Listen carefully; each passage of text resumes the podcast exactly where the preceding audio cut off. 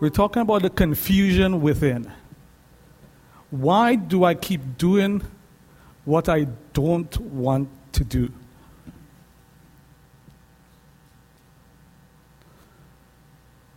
In a fulfillment of prophecy, we read of King Nebuchadnezzar. He's a pagan king who's declared war on Jerusalem and took the city easily because God had given the city to this foreign king. As a result, he took with him Jewish slaves, gold, and treasures from the temple of the Almighty God, so as to present to his pagan God. But God had a plan for Nebuchadnezzar. God wanted to bring salvation to this pagan king. And so, through a series of events, God would declare to the king that there is a greater God than those made of wood and gold. There is a God who rules in the kingdom of men. In the forgotten dream of an image with a head of gold, arms and chest of silver, belly and thighs of bronze, legs of iron, and feet of a mixture of iron and clay, God revealed himself to the king as a giver of dreams, the foreteller of the future, the interpreter of dreams, the one who sets up kingdoms on earth and who takes them down. This caused Nebuchadnezzar to declare in Daniel 2, verses 46 and 47. Then King Nebuchadnezzar fell prostrate before Daniel and paid him honor and ordered that an offering and incense be presented to him. The king said to Daniel, Surely your God is the God of gods and the Lord of kings and a revealer of mysteries for you were able to reveal this mystery. That dream of the image foretold that King Nebuchadnezzar's kingdom would last for a while, and then another kingdom would arise. As Daniel had said that the head of gold represented Babylon, the king had another idea. And so he made a statue of all gold not just the head, and called everyone in the kingdom to come and worship it, signifying that his kingdom would last forever. The arrogance and pride of Nebuchadnezzar is blatantly obvious.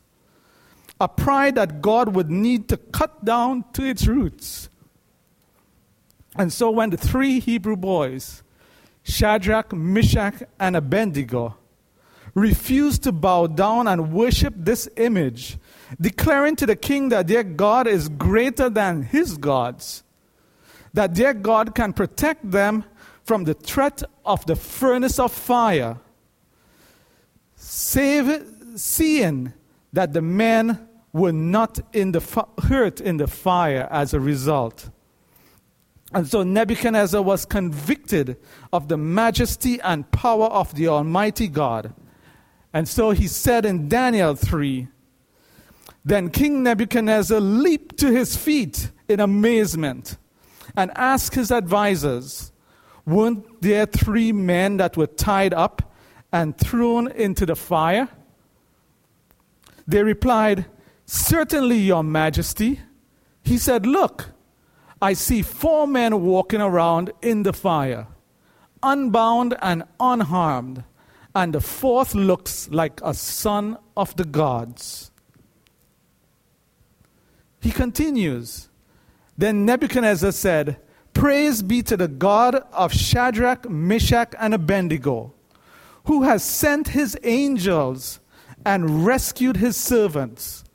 They trusted in him and defied the king's command and were willing to give up their lives rather than serve or worship any God except their own God. Therefore, I decree that the people of any nation or language who say anything against the God of Shadrach, Meshach, and Abednego be cut into pieces, and their houses be turned into piles of rubble, for no other God can save in this way. We see a king who's at the point of conversion. God made Babylon a very prosperous nation under King Nebuchadnezzar. And this prosperity brought the king much pride and contentment. So much so that God gave him another dream afterwards. This time, it was of a tree. A tree so large that the top touched the sky. This tree brought needed fruit and shade for the animals. Then there was an angel from heaven who was commanded that the tree should be chopped down, except that its stump should remain. In interpreting this dream to the king, Daniel said that the great tree represented the king, but that he will be demoted and humbled and live as a wild animal for seven years. He will eat grass as an ox and be wet with the dew of the ground. Daniel further encouraged the king to turn away from wrongdoing so as to prolong his prosperous reign. So, Daniel 4, now we read the words of Daniel. Therefore, Your Majesty, be pleased to accept my advice. Renounce your sins by doing what is right, and your wickedness by being kind to the oppressed. It may be then that your prosperity will continue. We see a king who was at the point of being converted with the prior experiences, but a king who is still practicing sin. He acknowledged the God of the Hebrews, but still there was wrong in his heart. We would think by now the king has had enough evidence that the God of the Hebrews, the Almighty God, is the only true God, the one who rules in the kingdom of men, a God that men and kings should listen to for Daniel to be bold and declare to the king that he needs to stop sinning and his wickedness to the oppressed shows that God still does not control this king. Mind you, do you mind, do you mind if I call this king Brother Nebuchadnezzar? For he attends our church today. Even with all the evidence and mighty works, brother Nebuchadnezzar does not follow the God of all gods, the living, the Almighty God. And so one year afterwards, the prophecy came true. The pride of Nebuchadnezzar raises its ugly face. And we continue in Daniel chapter 4. And all this happened to King Nebuchadnezzar. Twelve months later, as the king was walking on the roof of the royal palace of Babylon, he said, Is not this the great Babylon that I have built? He doesn't recognize God here now. As the royal residence by my mighty power and for the glory of my majesty. Even as the words were on his lips, a voice came from heaven. This is what is decreed for you, brother Nebuchadnezzar. Your royal authority has been taken from you. You will be driven away from people and will live with the wild animals. You will eat grass like ox. Seven times, and that means seven years will pass by for you until you acknowledge that the Most High is sovereign over all kingdoms on earth and gives them to anyone he wishes. I don't know about you, but I see in the story of Brother Nebuchadnezzar a direct prophecy, a prediction for you and I. We see here the outcome of a life in which God continually gives us evidence of Himself. A God who shows us that He is greater than anything in this world. A God who wants us to stop our ways of sin and pride and declare that there is no other God like Him. The prediction I see is that when we keep on ignoring God, He removes Himself and we become like beasts. It is, it is as if there is a beast inside of us that only the presence of God can control. And when God removes himself, that beast shows itself in full force. There are animals among us, beasts as if it were to be let loose. If they were let loose, it would create such a havoc in the church. You see, the church is not a place of peace. And if you've ever thought that, you've got to change that, that thinking. It is a place where beasts come to lose their animal instincts. Yes, you and I have these animal instincts that if it wasn't for the power of God, we would be like the devil, devouring others who come in here. God, in creating Adam and Eve, created perfect humans. But after they sinned, its beast like qualities were planted within their very being. And we still see its effect today. You know what I'm talking about? Why do Christians gossip? Why do church leaders commit adultery? Why do we lie? Why is there envy and hatred among God fearing people? These beasts are not only among us, but they are also within us. Sometimes we can tie these beasts up and have them controlled in the public.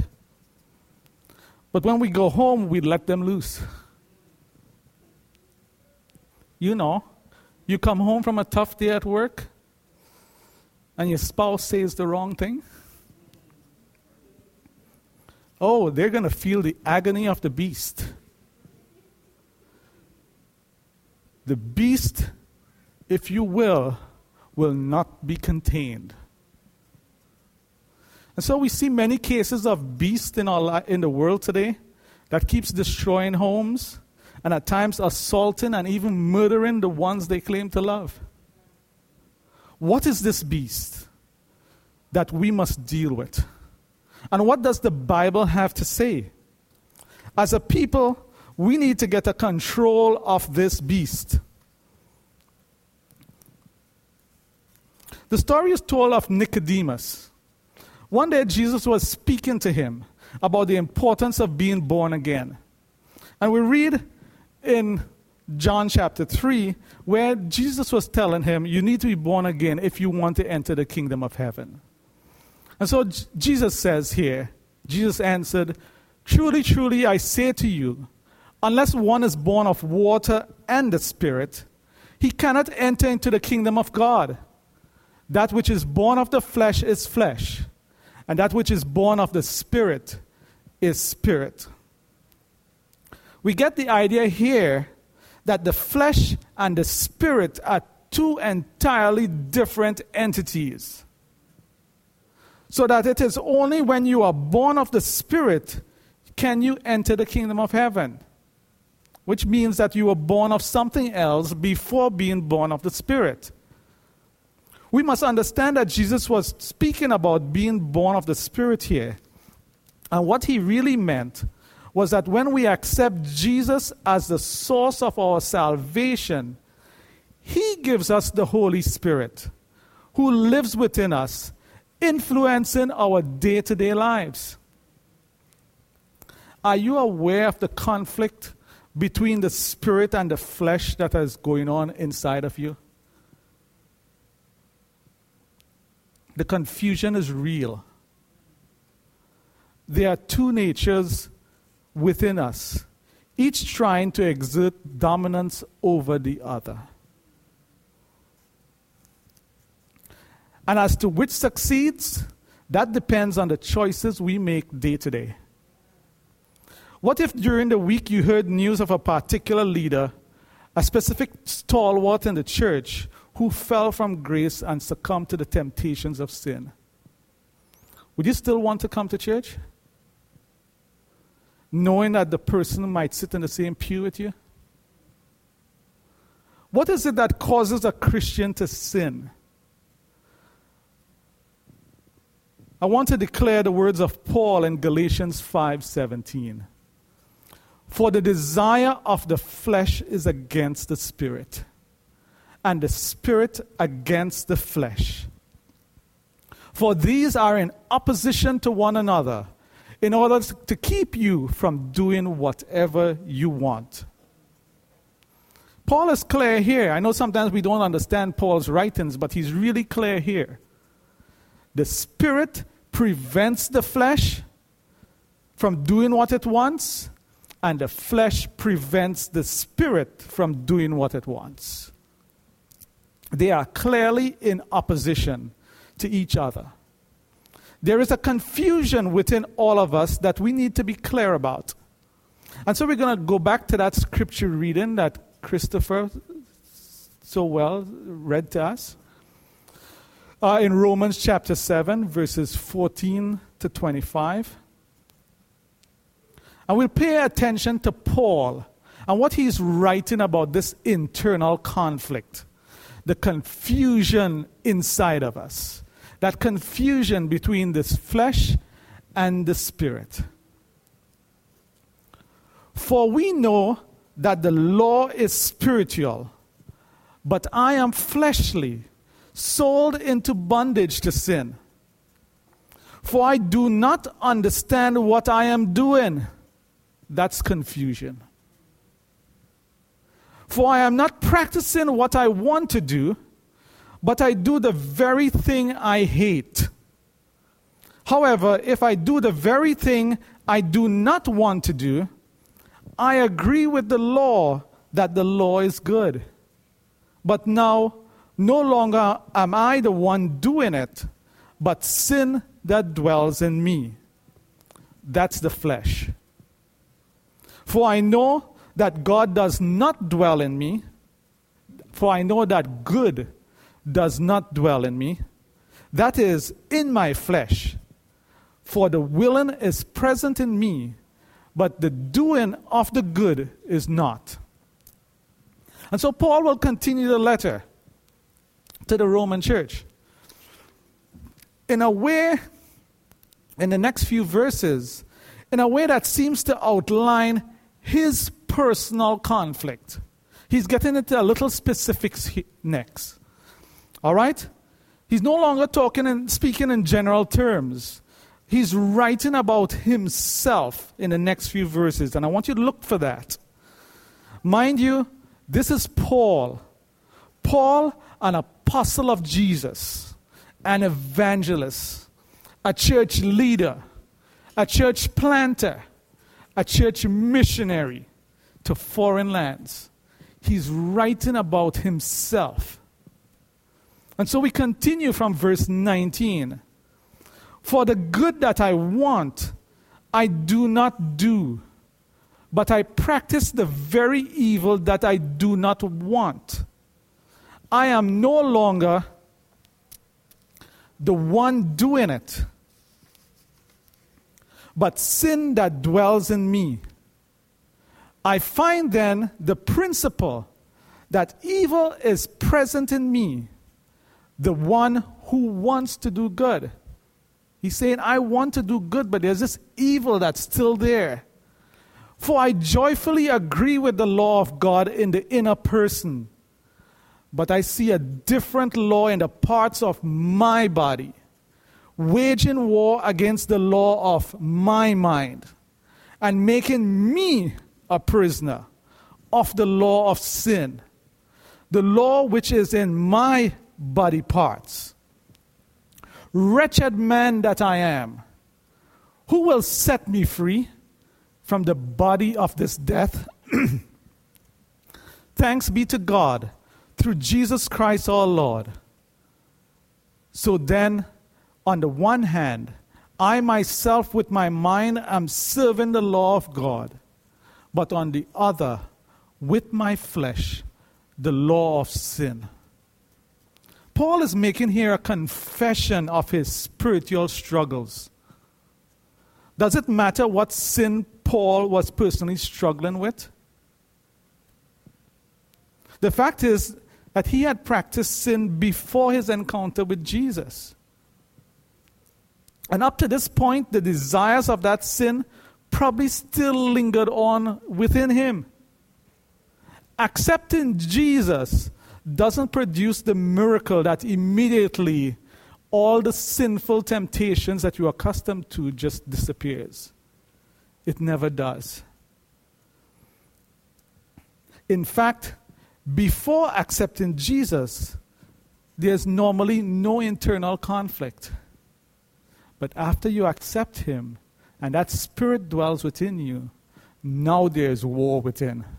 Now there's that confusion. You have opposing voices telling you to do different things. I, I sometimes wonder if we lose church members because they no longer want the internal conflict. They're tired of having to feel guilty. And so it's just better to give up and just leave the church. Let's just give my life up to be controlled by the flesh where I have no mental issues anymore. And so, just in case you are wondering about Paul's struggles with sin, I'll just give you a hint of what Paul was struggling with. We go to Romans 7, verses 7 and 8. And what shall we say then? Is the law sin? Far from it. On the contrary, I would not have come to know sin except through the law. For I would not have known about coveting if the law had not said, You shall not covet. But sin, taking an opportunity through the commandment, produced in me coveting of every kind. For apart from the law, sin is dead. So we see here that Paul is struggling with covetousness of every kind. It doesn't say exactly what he's coveting, but that doesn't really matter. He said of every kind. So that means everything you think you can covet, he experienced it. He was struggling with it. And so the King James Version of this particular verse mentions lust, all right, instead of coveting. It, all right? So maybe, maybe it could be lust, but lust is a form of coveting, right? Because when you lust, you lust after or you covet some, someone who doesn't belong to you. And that's another form of covetousness. So when he says he's coveting of every type of, of sin that falls under covetousness, you can imagine the scope.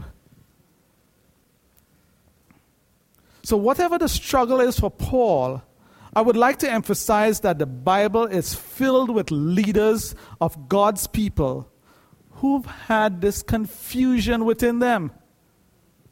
A beast that needed to be controlled by the power of God. The Bible is laden with patriarchs and leaders who fell into sin. They yielded to the flesh and didn't let the power of God through the Spirit take over. But that didn't mean they were not prepared. God used that opportunity to prepare them further to be more effective than they were before. And so Paul continues the next chapter of Romans. And that'll be Romans chapter 8 now, in the very first few verses. We see a different tone in Paul's writing. Mind you, this just follows what we've just read about his struggles. And now he seems to suggest that there's some victory coming. All right? Uh,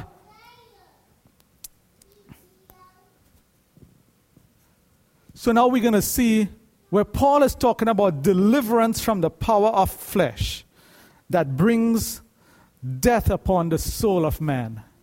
And so it says here, therefore there is now no condemnation for all those who are in Christ Jesus. For the law of the Spirit of life in Christ Jesus has set you free from the law of sin and of death.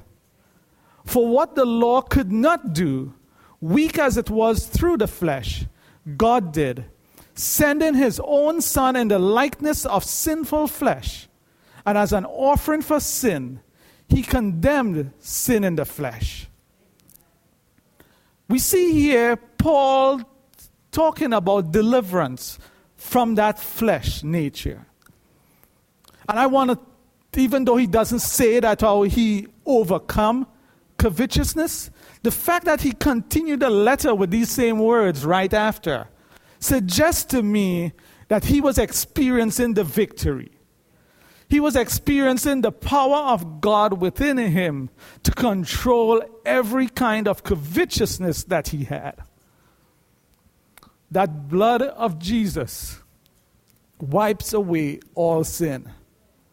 That blood that never loses its power that name of Jesus that's enough for us to win the battle in this world is sufficient to put the, to death that beast that is within me.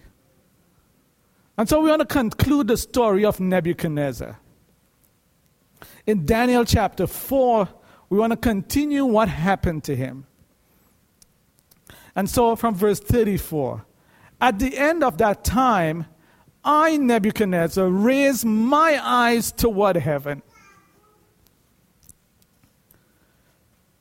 It's amazing when you hit rock bottom, the only place you can look is look up.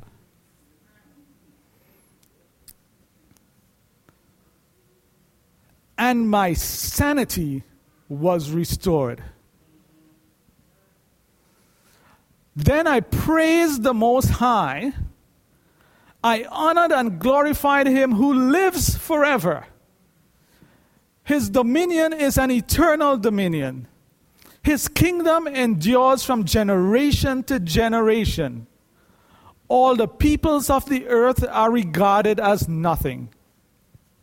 He does as he pleases with the powers of heaven and the peoples of the earth. No one can hold back his hand or say to him, What have you done? At the same time that my sanity was restored, my honor and splendor were returned to me for the glory of my kingdom. My advisers and nobles sought me out, and I was restored to my throne and became even greater than before.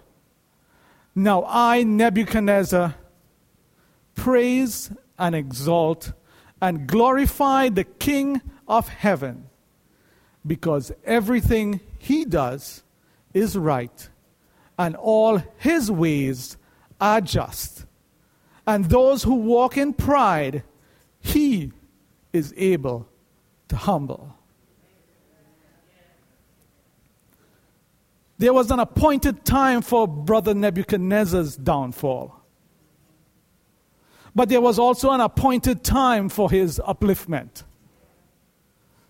God, in his desire to save men, will let men fall and be put to shame. But there is a power in the name of the living God. He may let us run with the beast like qualities of the, of the flesh. He might let the flesh take total possession of us while He pulls away the influence of His Spirit. But that's only to bring us closer to Him. And so sometimes we react to people who have fallen. But you'll never know if God pulled his spirit away from that person so that they can fall into sin, and then he would save them afterwards. So be very mindful of the people that fall within your presence. God might be trying to save them. He may cause us to lose everything we have in this world and in this life. We may lose our jobs because of what we did, or families. We might be divorced as a result. But no matter what, you're going to still have God. And He can save you no matter what you've lost. You may not get back everything you had before, but you certainly you will get something. And that something starts with God. You will get him.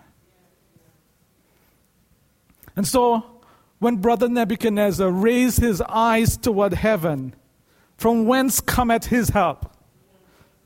Our help comes from God. It is at that time we recognize that God is the only thing we have remaining for us.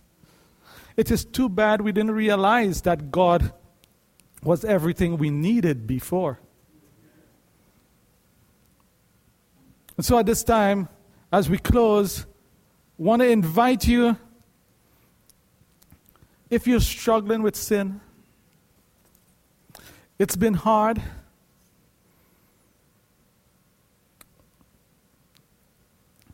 You've been going about it the wrong way because in some circles, you got to get it right before you come to church.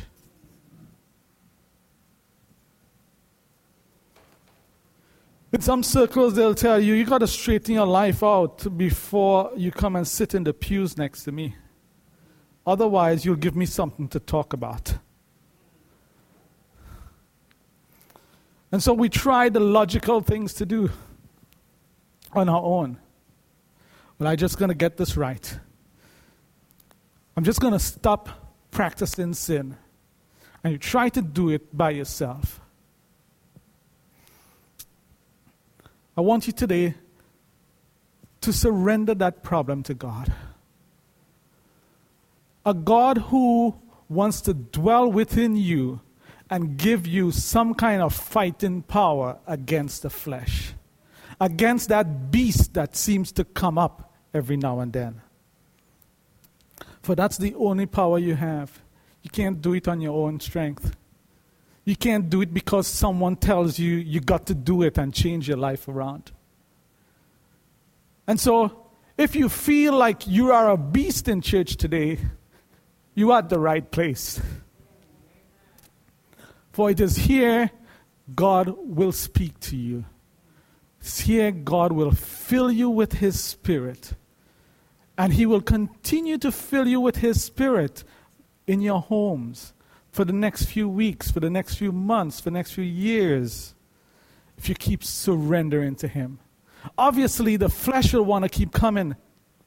But what do you do? You have a choice because you know you can't do it, you need to surrender. And so, whenever the beast raises its ugly head in your life, that's when you drop to your knees and surrender it to God. God, I can't do this anymore. Take control of this part of my life. I leave it all to you. And so, if you're struggling with something that you haven't had the control over, or if you've somehow gotten control of it because you, you've now practiced talking to God to give you that control, but every now and then, you know, something happens and your mind plays tricks with you. You might not have fallen, but the thoughts come. I want and the desires come. I need to go back and enjoy what I used to enjoy. If you like that, uh, would you stand with me as we pray? As we surrender these things to God today? And may God bless our souls. Father in heaven, we praise you and we thank you. And we are conscious of the fact that there is this war within our souls. We place our hands into your care, dear God, knowing that we cannot do this on our own. Dear God, we rely on the power of your Spirit here today. In our lives, bless your people who are in church and bless those who are listening online. Pray that you'll speak to all of us today. May that power be felt. And dear God, keep driving us to our knees. For you our only strength. We place ourselves before you and we lift you up, the only living and almighty God, the one we call our Father. In the name of Jesus, I pray. Amen.